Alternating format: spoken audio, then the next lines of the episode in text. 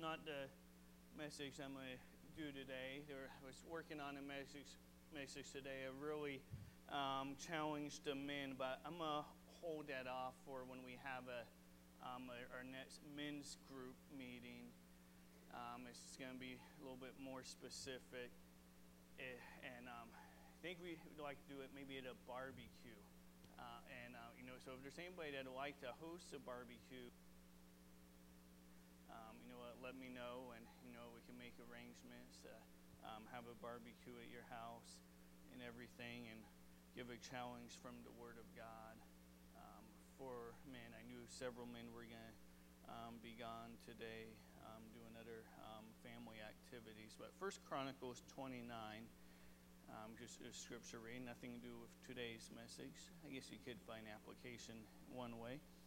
But in verse 9, and it says, And thou, Solomon, my son, know thou the God of thy father, and serve him with a perfect heart and with a willing mind.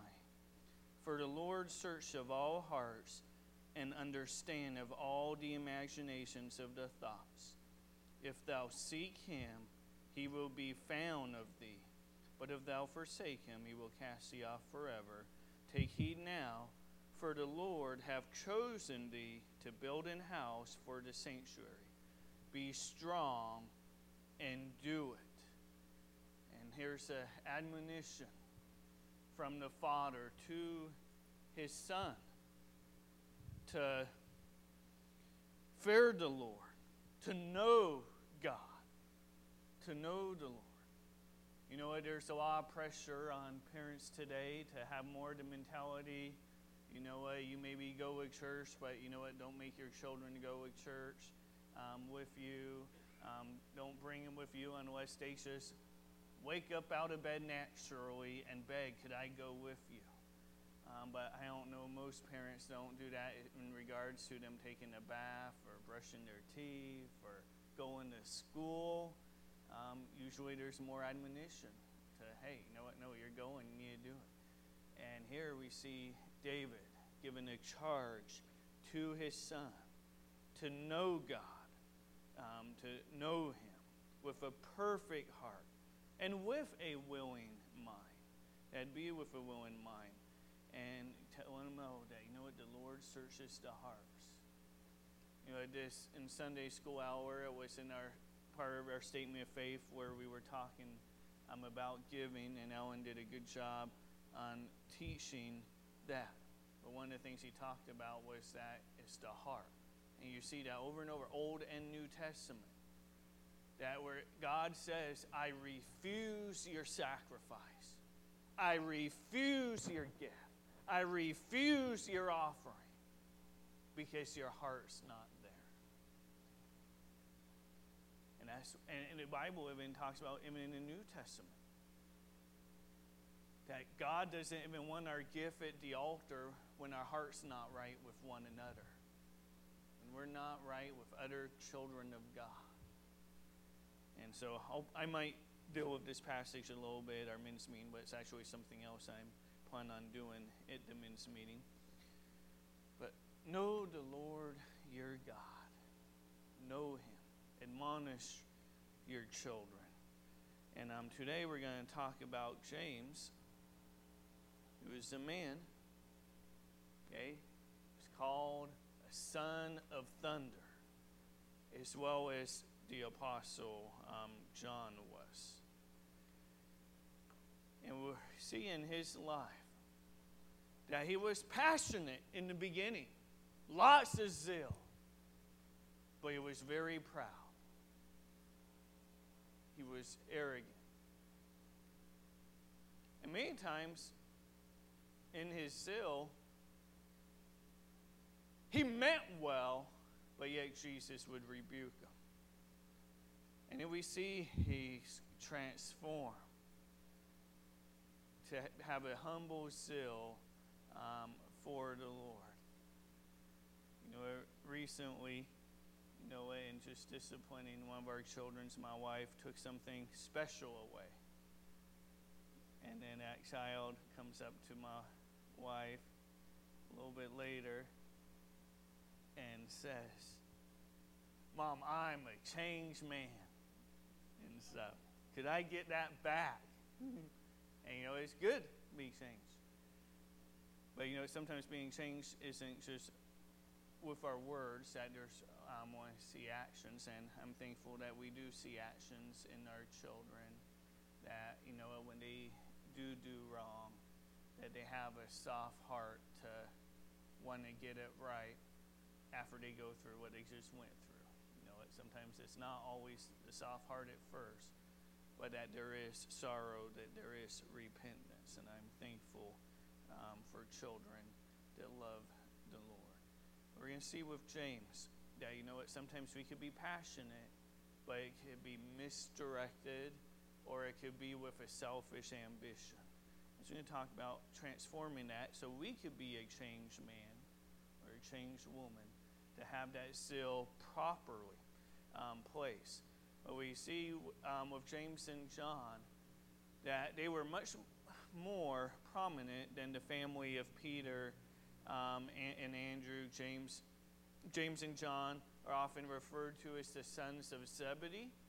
You know, usually when something is mentioned, you know, what? you look at in history books or whatever, and they say these people were the sons of so and so.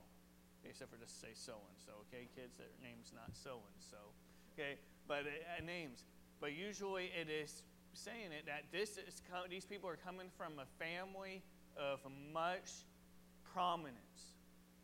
That, that, that they're from, sometimes it could be wealthy, sometimes it could be they're well known, maybe they're a politician. Uh, but it's usually mentioned when there's someone prominent, and they're call, often called the sons of Zebedee. And so this appears to signify that Zebedee was a man of some importance. Um, Zebedee's prestige might have stemmed from his financial success, his family lineage, um, or both.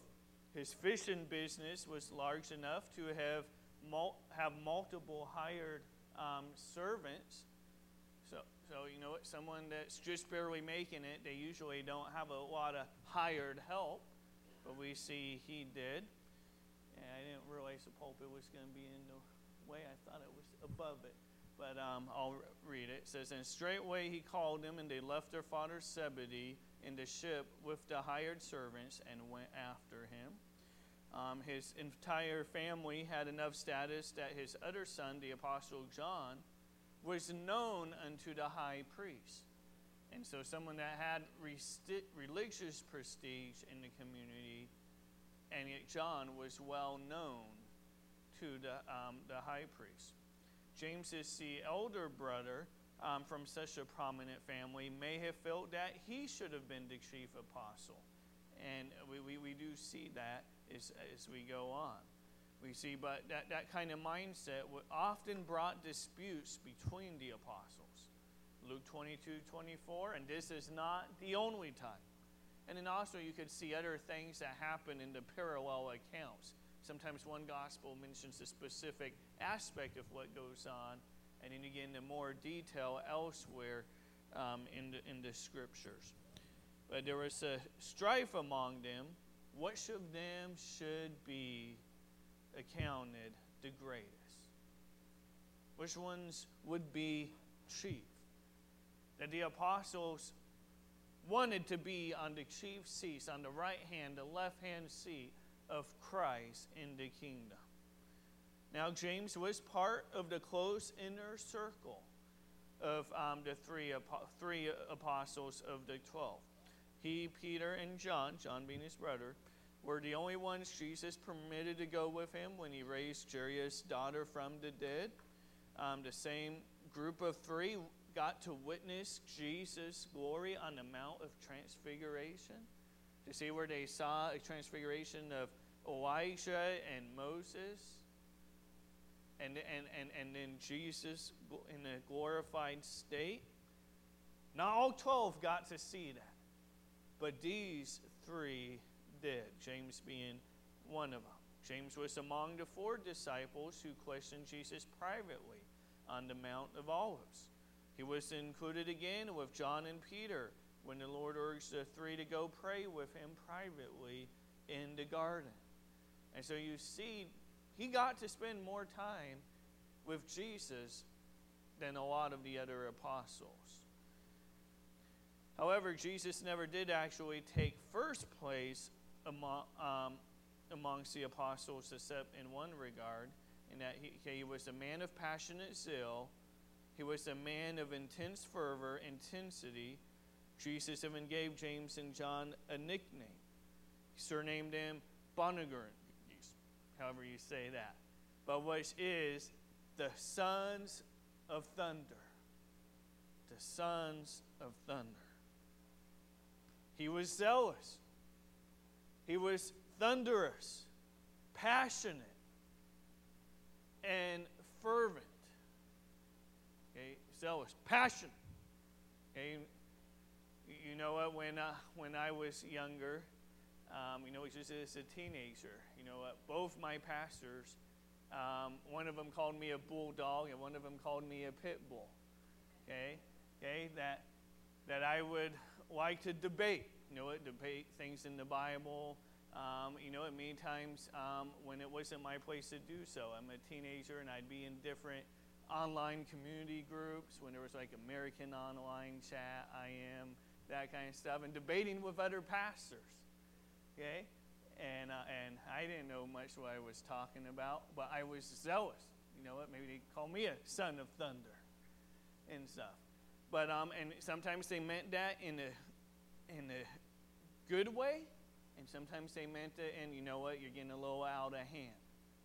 You know what? You don't need to argue about every little thing. And you know what? In pastor, you know what? I learned some of that. Okay? You know, when you start getting it from different particular people, I meet people that were just like me. I'm like, man, so feel so bad. My pastor had to deal with me.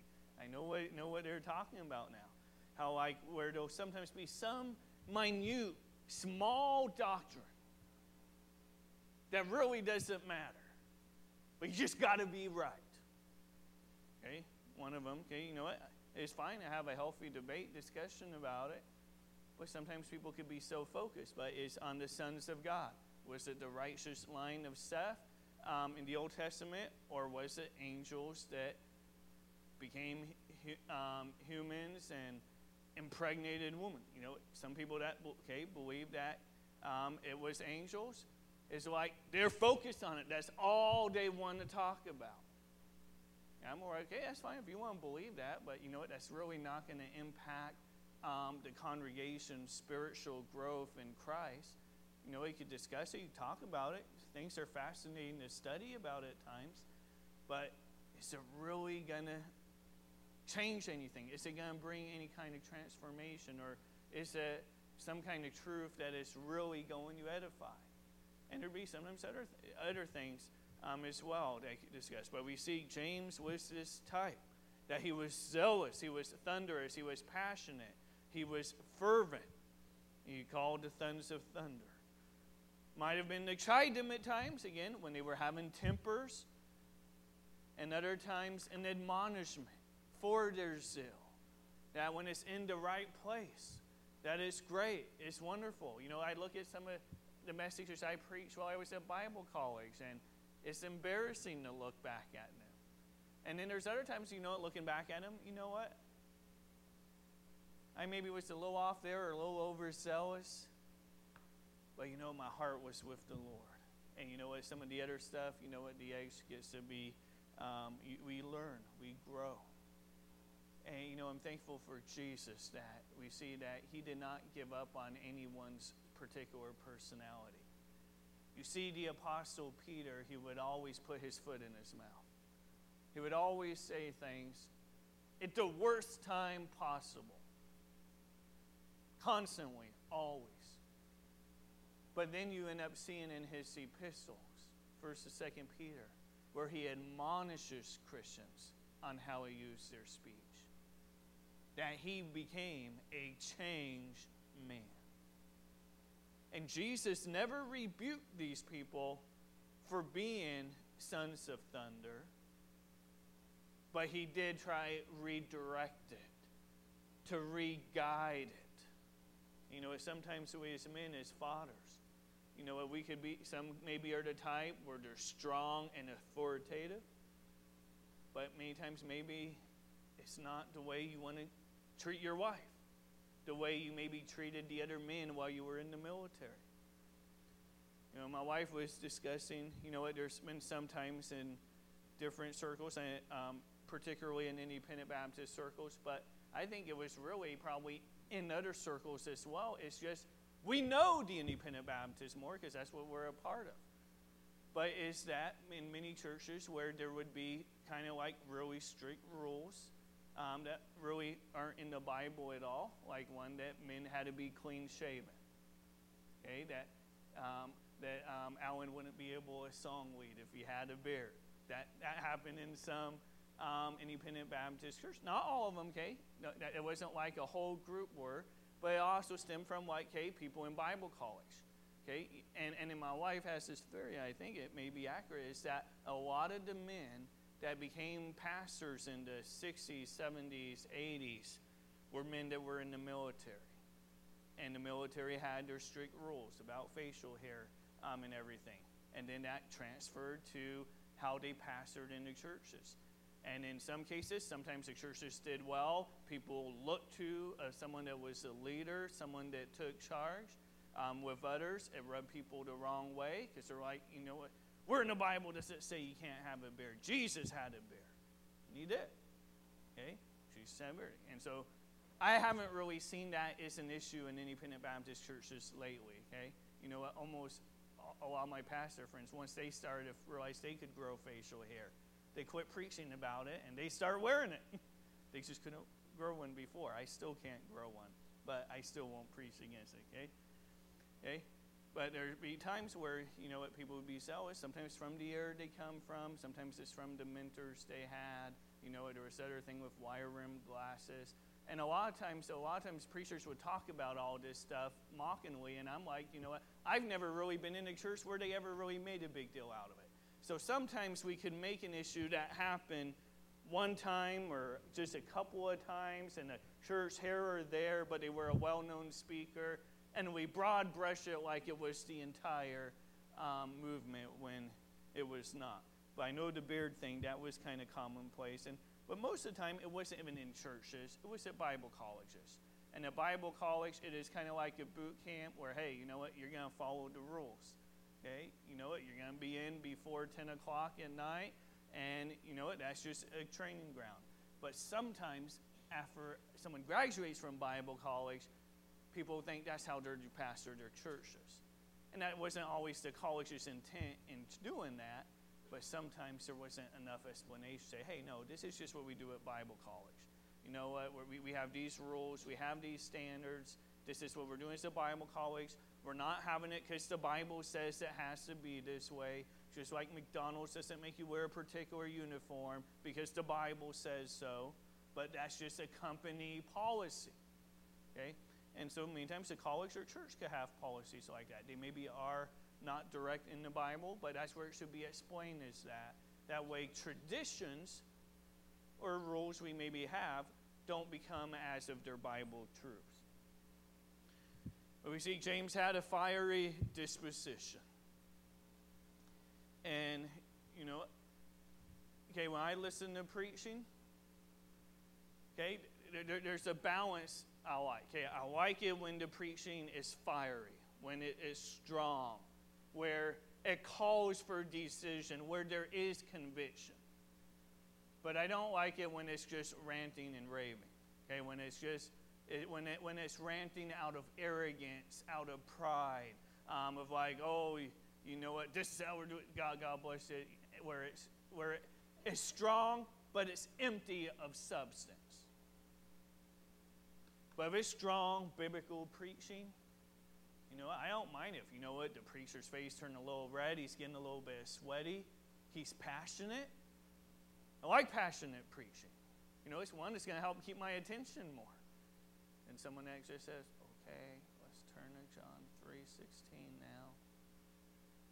Okay, you fall asleep. Now there's some preachers that that's been their style, and they've had great success, particularly during the Great Awakenings.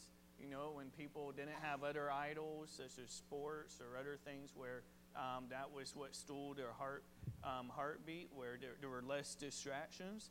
Well, monotone preaching got to people's teaching because it had substance. The power wasn't in the delivery, but there was power in the substance. James had a fiery disposition. Andrew quietly brought individuals to Jesus one by one. We see in James' life, he would rather call down fire from heaven to destroy villages. Um, he was outspoken, he was intense, he was impatient with evildoers. You know, um, in, um, uh, uh, James ends up writing um, in, in James, he writing, you know, sometimes, you know, if you get confused on who the Jameses are in the Bible, I get confused as well at times, unless I'm studying it at that moment. There's like three or four different James. And sometimes it looks like they're talking about this one, then it looks like, you know, maybe they're not the same. But, anyways, the writer of the Epistle of James writes, or no, what's the name of James? Jude. Okay? That, that, so Jude's easier. There's a couple of Judes too. But there's some that make a difference through compassion. And there's others that like they hate the garment of the flesh or the wickedness and they're pulling people out of the fire, different disposition, but God uses them both. And God uses different personalities. But we see that James was tight, was outspoken, nothing wrong with zeal. Jesus himself made up a whip and cleansed the temple. People are, going, man, what's gone wrong with him? And we see that his disciples remembered that it was written, The zeal of thine house hath eaten me up. And so there's times where it's appropriate for um, anger. The trouble James got with Herod makes it apparent that James was not a passive or subtle man, even later on, okay? But rather he had a style that stirred things up so that he made deadly enemies very rapidly. And we'll see later that Herod ends up taking um, his life. And it's not the preachers like Joel Osteen that are to, that Herod's to deal with. Okay? It's to be preachers like John the Baptist, okay? That they're speaking out. They're preaching against the wickedness. You know, again, you know, we talked about last week that so often people will use the scripture that he that have no sin cast the first stone to mean that we should never use discernment, we never should make judgment calls. But we, if John the Baptist acted with that mentality, then yeah, you know what? He would have never been beheaded. You know, if James never called out sin, he would have never been executed. But we see, you know, people ask the question, you know what? Whose job is it to convict of sin? Is it the preacher's job or is it the Holy Spirit's? No, it's both. Okay? It's the work of the Holy Spirit, but it's often done through the delivery, through the methods of preaching of the Word of God.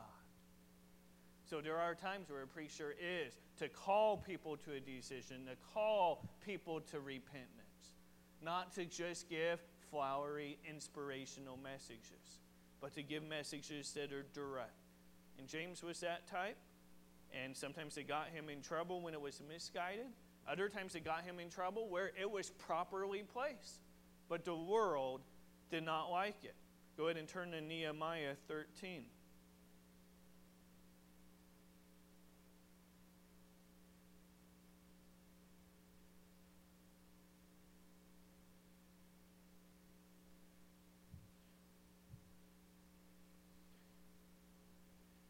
Pages are again stuck.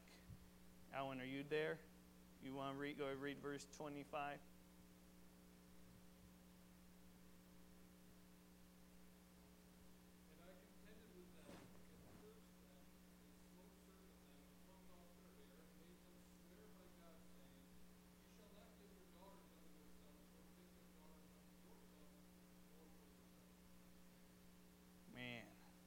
That kind of preacher. Now, I wouldn't recommend a pastor go do that, okay? Maybe that's where pastors got against beards. That you saw Nehemiah plucking them out. Maybe that's what it was. I don't know. But we see that these men were passionate. And this was such a big deal with the children of God marrying these pagans that Nehemiah got in their face. He was direct with them, saying, No, do not allow this to happen. And so we see Elisha was that kind of person. So was John the Baptist. And zeal is great when it is used for righteousness' sake, but it can be dangerous when it's without temperance.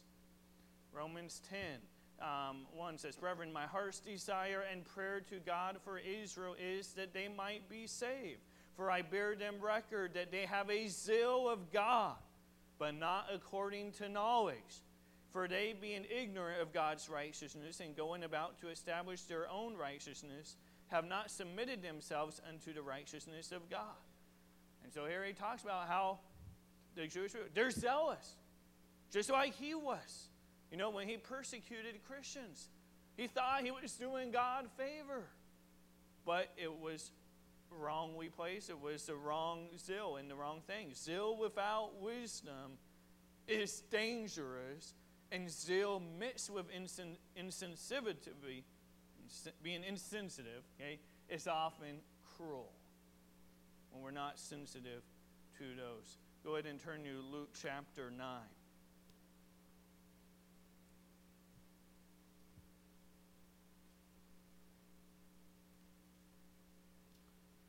Luke 9 in verse 51. It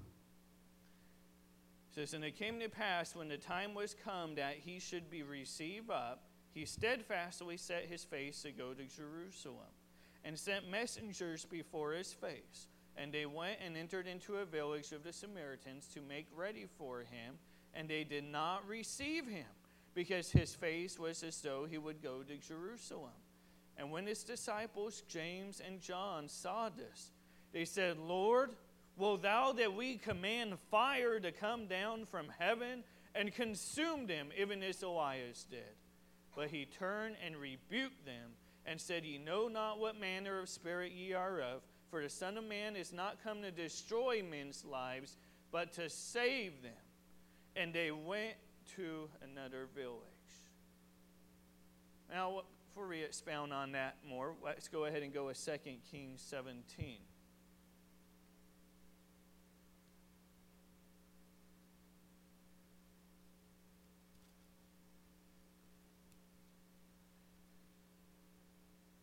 Second Kings 17 in verse 24 to give a little bit background about the Samaritans. 17, verse 24. And the king of Assyria brought men from Babylon, and from Cutha, and from Ava, and from Hamath, and from Sepharvaim, and placed them in the cities of Samaria instead of the children of Israel. And they possessed Samaria, and dwelt in the cities thereof. And so it was at the beginning of their dwelling there that they feared not the Lord Therefore the Lord sent lions among them, which slew some of them. Wherefore they spake to the king of Assyria, saying, The nations which thou hast removed and, placed in the cities of Samaria know not the manner of the God of the land. Therefore he hath sent lions among them, and behold, they slay them, because they know not the manner of the God of the land. Then the king of Assyria commanded, saying, Carry thither one of the priests whom he brought from thence, and let them go and dwell there, and let him teach them the manner of the God of the land. Then one of the priests whom they had carried away from Samaria came and dwelt in Bethel, and taught them how they should fear the Lord. Howbeit every nation made gods of their own, and put them in the houses of the high places, which the Samaritans had made, every nation in their cities wherein they dwelt. And the men of Babylon made Succoth Benoth, and the men of Cuth made Nergal, and the men of Hamath made Ashima, and the Evites made Nebahaz and Tartak, and the Sephirites burnt their children in fire to Adrammelech and Anamelech, the gods of Sepharvaim. So they feared the Lord, okay, so it says they feared the Lord, and made unto themselves of the lowest of them priests of the high places, which sacrificed for them in the houses of the high places. They feared the Lord and served their own gods. after the manner of the nations whom they carried away from thence. And to this day they do after the former manners. They fear not the Lord, neither do they after their statutes, or after their ordinances, or after the, the law and commandment which the Lord commanded the children of Jacob, whom he named Israel, with whom the Lord had made a covenant, and charged them, saying, Ye shall not fear other gods, nor bow yourselves to them, nor serve them, nor sacrifice them. Okay, so here's Samaritans, okay, basically a mixture of um, Jewish and Gentiles, okay, intermarrying. And so then you had that, um, you know what, they didn't know the Lord. They then sent someone to say, to teach them the fear of God. And in the Bible it says they feared the Lord. Okay, there is some knowledge of Jehovah God. But in that knowledge, they served their own idols. They made their own gods that although they knew of Jehovah God, they founded their own priesthood, they built their own temple, they devised a sacrificial system of their own making, and they made it a new religion based in large part on, okay, some of the of the God of Israel and the pagan gods of the Gentile nations and they blended them both together. If we're not careful, you know what? We could say that, you know, we fear God. We love God. We believe in God. But our life shows a pattern of a life that's lived unto the flesh, a life that serves other gods. There's nothing wrong with it again against sports. Okay? Nothing wrong with it at all. It's a great place to be a lighthouse. You know, my kids have done baseball or soccer or other things. It's great for them to get to know the other kids.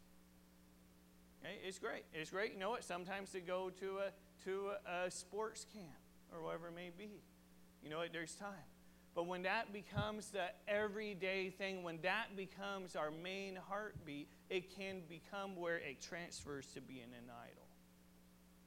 Okay? We can enjoy those things and use those to the glory God, uh, glory of God. Everything we do, we should be able to do to the glory of God. It could be our cars. Nothing wrong with having a nice car. You know, Art has some pretty cool cars. Okay? You know, every once in a while he might drive them in, but usually, usually he doesn't. But there could be a point where a car could become an idol. Now, just because you've been blessed to be able to get one, okay, that doesn't mean it's your idol. Just because, because you got something nice, just because you maybe have a really nice house, there's nothing wrong with that. But when our life ends up consisting of the things we possess, then it becomes an idol. Then we're fearing God, but we're serving other gods. Maybe not to the same extent, that these people worship their idols, but in a similar application, it could be where we come to church, we maybe even give an offering, but our heart is not there. It's missing. We do it to please our spouse, or we do it because we know it's right for our children, but we personally are not engaged. Then that's, we have other idols in our heart. But it's significant that Jesus chose to travel through Samaria. Even though the shortest route from Galilee to Jerusalem went right through Samaria, most Jews traveling between those two places deliberately took another route that took a lot longer because they did not want to be affiliated at all with these pagan Samaritans. These that would worship God but have all these other pagan practices. They would be as, as Nehemiah would teach. You know, we don't want our sons and our daughters marrying with these people. And it went from even to the point where before it was based on religion of these serving false gods to becoming where it was a race issue, where it was just, oh, you're of that race. And they, dis- they both despise each other. It is the original site of the Samaritans' temple. It was on Mount Gerizim in Samaria. And that temple was built during the time of Alexander the Great, but it had been destroyed about 125 years before the birth of Christ. The mountain is still deemed holy by the Samaritans to this day. Um, they're convinced that um, the mountain was the only place where God could properly be worshiped. They believe that this is the mountain that Abraham was offering Isaac up. Even though the Bible says it was Mount um, Moriah, um, where the Jewish people look at is the what is the Temple Mount. But, some, eh, but this explains why the Samaritan woman in John 4:20 says, "Our fathers worship in this mountain, and ye say that in Jerusalem is the place where men ought to worship." Jesus says, you know what? The hour is coming where it's not in the mountain, okay, but it's in spirit and in truth that we're to worship the Father. According to rabbinic literature, in order to, for a Samaritan to convert to Judaism, one must first and foremost renounce any belief in the sanctity of that mountain. They had to renounce that. that that's not the proper mountain. The Jews, Samaritans hated each other. And then we see, as we read, the Samaritans were treating Jesus with such deliberate contempt that Jesus sent some messengers ahead, let them know we're coming through, and they would not let them to come through. And the reason wasn't because he was Jesus. A lot of the Samaritans loved Jesus. A lot of Samaritans followed Jesus. But it was because Jesus was heading to Jerusalem. Right? That's where he's going, okay, he's not coming through here. They're not coming. And so they made it difficult for him. And so 1 Kings 16:32 says, And he reared up an altar for Baal in the house of Baal, which he had built in Samaria. This is Ahab. Next verse says, And Ahab made a grove, an idol. And Ahab did more to provoke the Lord God of Israel to anger than all the kings of Israel that were before him. A lot is stemmed from in Samaria. And so James' reference to Elijah is significant. Samaria was the same place Elijah commanded fire to come down. And so when the people, Samaritans, said, No, you're not allowed to come through, James and John are like, Come on, let us call fire down. Let us be those apostles. Let's do it. Let's get a call fire down and destroy these people. Elijah did it. Let us do it. In 2 Kings 1.17, we won't turn there for sake of time, but in 2 Kings 1, 1 to 17 is where it talks about where okay, 1 and 50, or, or Elijah went up to the king and would talk about how he's going to die in his bed. And, and then there were, they sent enemies to um, come, come towards Elijah. And then Elijah says, If the Lord God be heaven, let them be consumed with fire. And psh, fire came down from heaven. They were consumed.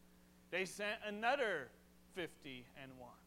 Same thing happened again. Fire came down, consumed them. The wrath of God came on a wicked, evil people. Third group came. This group got smart. He's getting on his knees. He's like, please, please don't. You know, we come in peace. And that, and that, and that group was spared. So all of this taking place in the very region where Jesus was to travel. Elijah's fiery triumph was well known to the apostles. And when James and John suggested it, it was a response to the Samaritans in hospitality. They thought they were standing on solid precedent.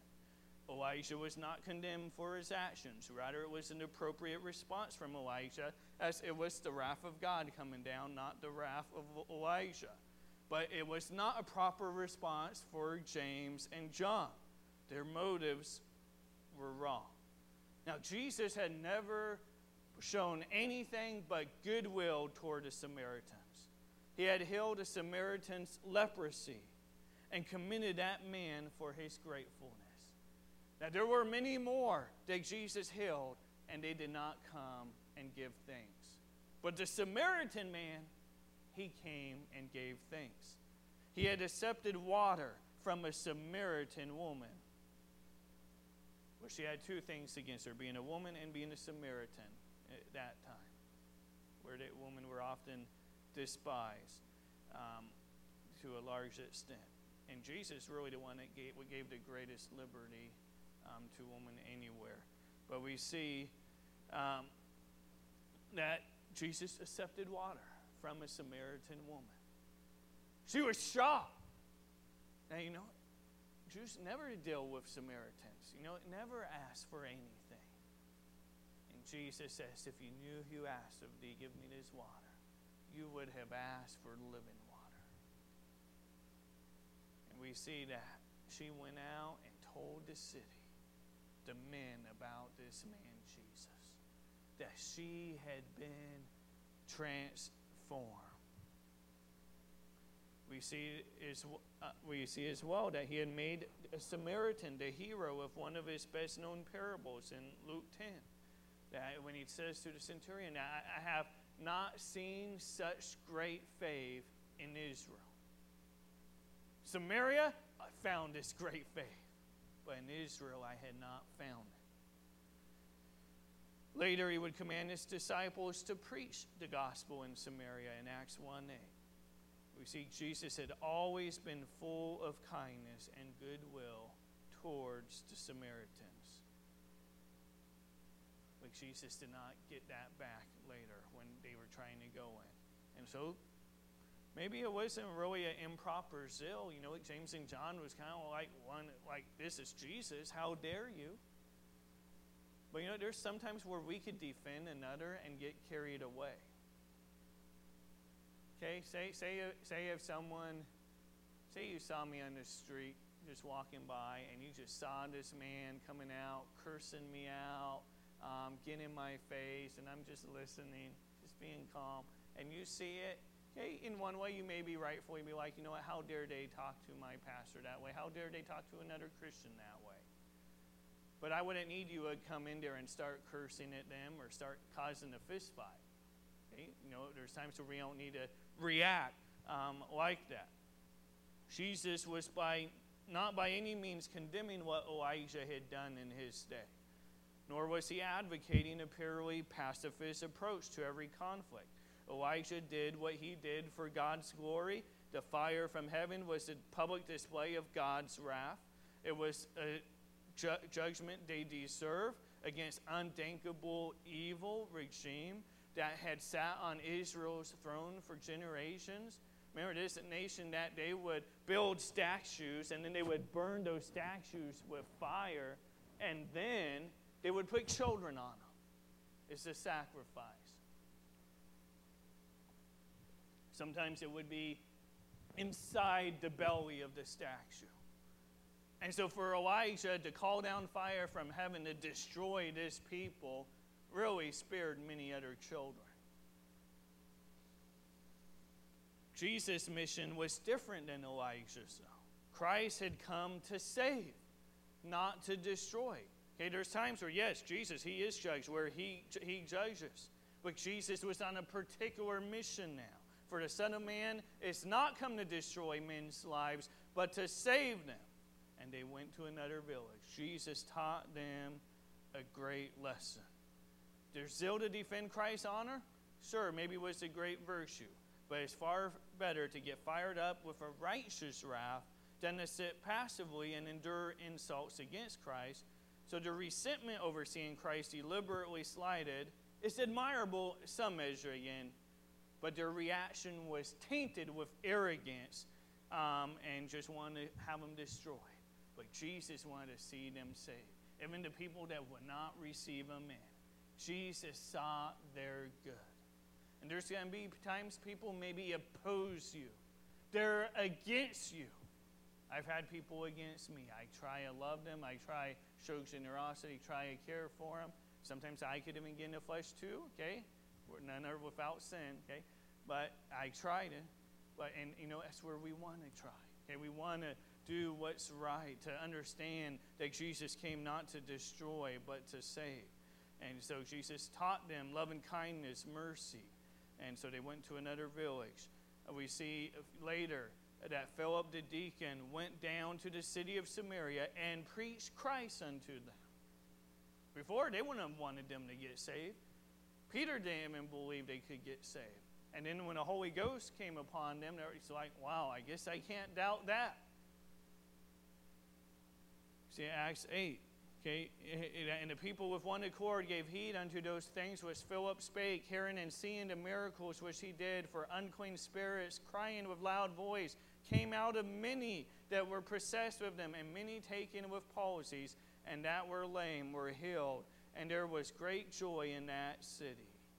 And so, no doubt, well, this is what I believe. The Bible doesn't say it, okay? But I believe that there were likely people there that were possibly the same people that would not receive Jesus into the place. I don't know that, but there's a possibility that it could have been the same people.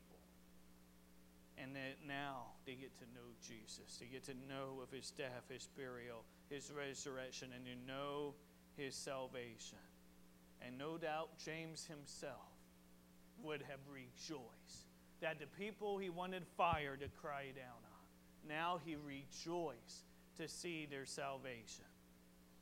We see in Matthew 9 28, Jesus said unto them, Verily I say unto you, that ye which have followed me in the regeneration, when the Son of Man shall sit in the throne of his glory, ye also shall sit upon twelve thrones, judging the twelve tribes of Israel.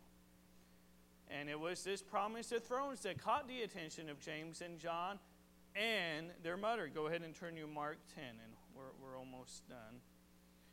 Mark chapter 10.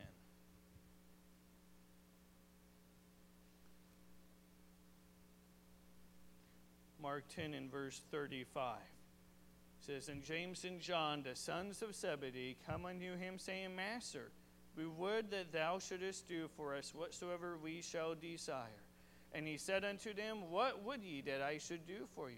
They said unto him, Grant unto us that we may sit one on thy right hand and the other on thy left hand in thy glory.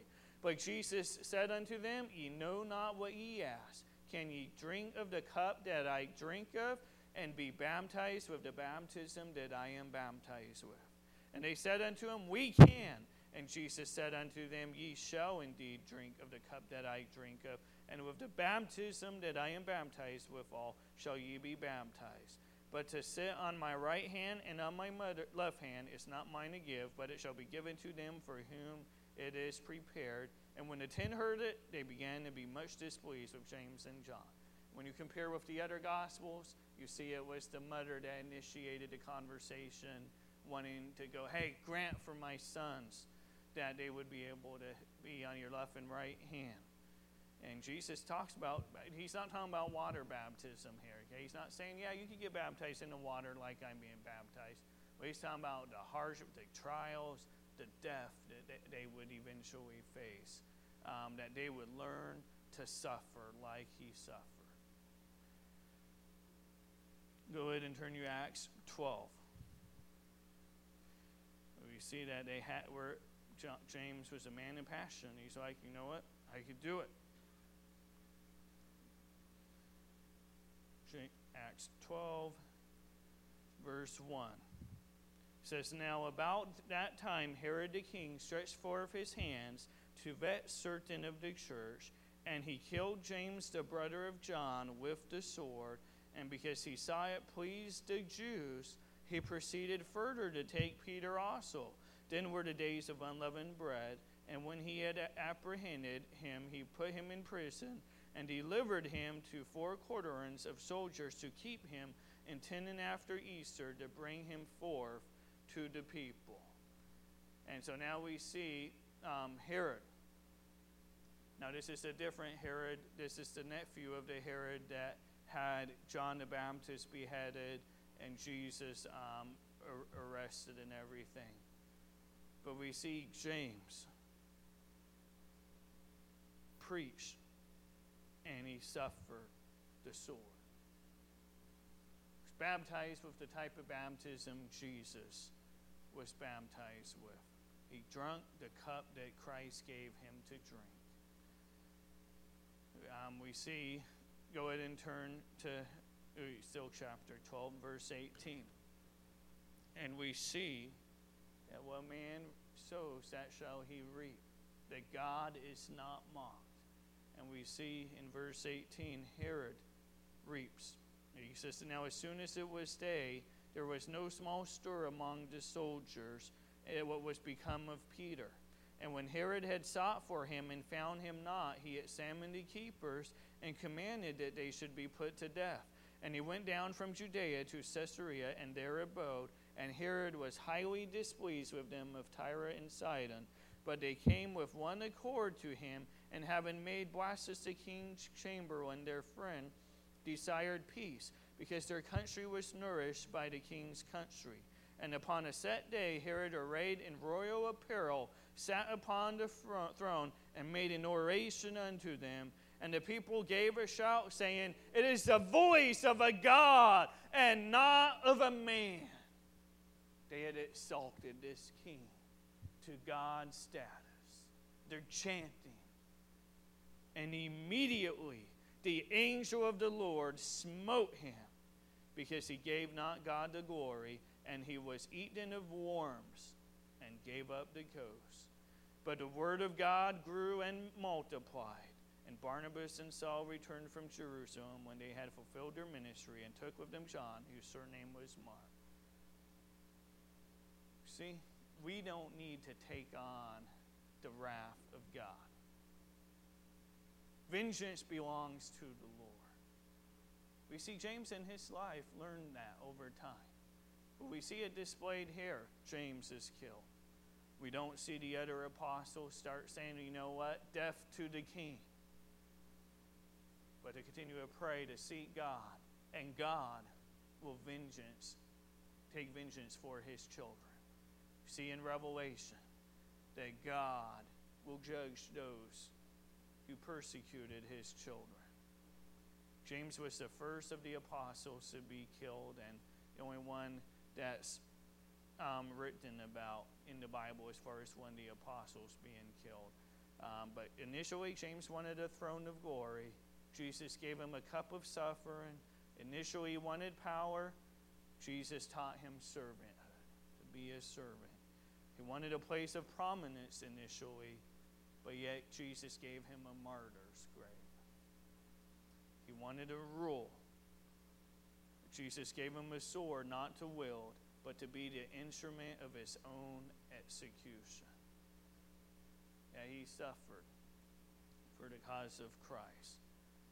Clement says that the one who led James to the judgment seat, this church history, uh, not found in the Bible, but church history, when he saw him bearing his testimony, was moved and confessed that he was himself also a Christian.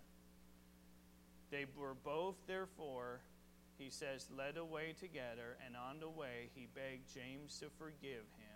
And James, after considering a little, said, Peace be with thee and kissed him, and thus they were both beheaded at the same time.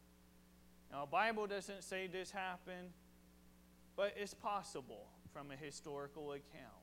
Um, according to this historical account, that the one that was leading to execute James felt guilty and then confessed to being a Christian, and they were both beheaded. Another church um, historian of the 300s said, passes an account of James' death that came from Alexander. In the end, James had learned to be more like Andrew, bringing people to Christ instead of itching to execute them. James is the prototype of passionate, zealous front runner who is dynamic, strong, and ambitious. Those aren't bad traits. It's just like with anything, we could use good traits for either good or we could use it for bad. Okay, you could use technology for bad or you could use it for good. And same with your personality that you have. You could use it for bad or you could use it for good. Okay, say if you're a type that you're a natural leader or you're a trained leader. Well, how you exercise that leadership could end up affecting people in a negative way or it could be used in a positive way. You know, Hitler was a great leader, not in the sense of being a great person, okay? Don't get me wrong. He was a terrible, wicked person. but he was able to motivate, inspire, and lead the German people. Terrible things, but he knew how to lead. Man, just think if he used that talent that he had for the glory of God instead. You know what, leaders, you're a leader in here, you know what, you could use that leadership for good or you could use it for bad. Somewhere along the line, James had to learn to control his anger, to bridle his tongue, redirect his zeal, eliminate that thirst for revenge, and lose his selfish ambition. And the Lord used him in a wonderful way in the church. Great way. My prayer for you is that you know what God will use you greatly. But allow the Spirit of God to guide you. Don't be trying to lead God, trying to say, okay, God, this is what I want. Now, God, you make it your will. Now, seek God's will. Seek His kingdom. Seek His righteousness first. And let all the other things be added to you as God, sovereign Lord, chooses to add to you. And if He allows you to suffer like James did, embrace it. If God allows you to see, appear more victorious, embrace it. Both were victorious in what God called them to do. Let's pray. Dear Heavenly Father, I just pray, Lord, that you help us to be men and women, Lord. Help us to have a zeal. Help us to be passionate for you. Help us not to be a pacifist. Help us not to be a lethargic church. Help us, Lord, to be have passion. Help us when we come together on Sunday mornings that it's not like we're just doing it out of routine and we come and we go, but help us to be passionate. Help us to reach out to people. Help us to seek people to edify. Help us if you use us in teaching to be passionate about it, to be excited about it. Help us to be people that would lead our homes, to be those the wives that follow their husbands as they lead their homes and as they guide their house. Help us to be passionate about the things of you, Lord. But help us, Lord, to do so with temperance. That we don't maybe brush off a newborn Christian that maybe doesn't understand everything. Help us, Lord, to be an example. In Jesus' name, amen.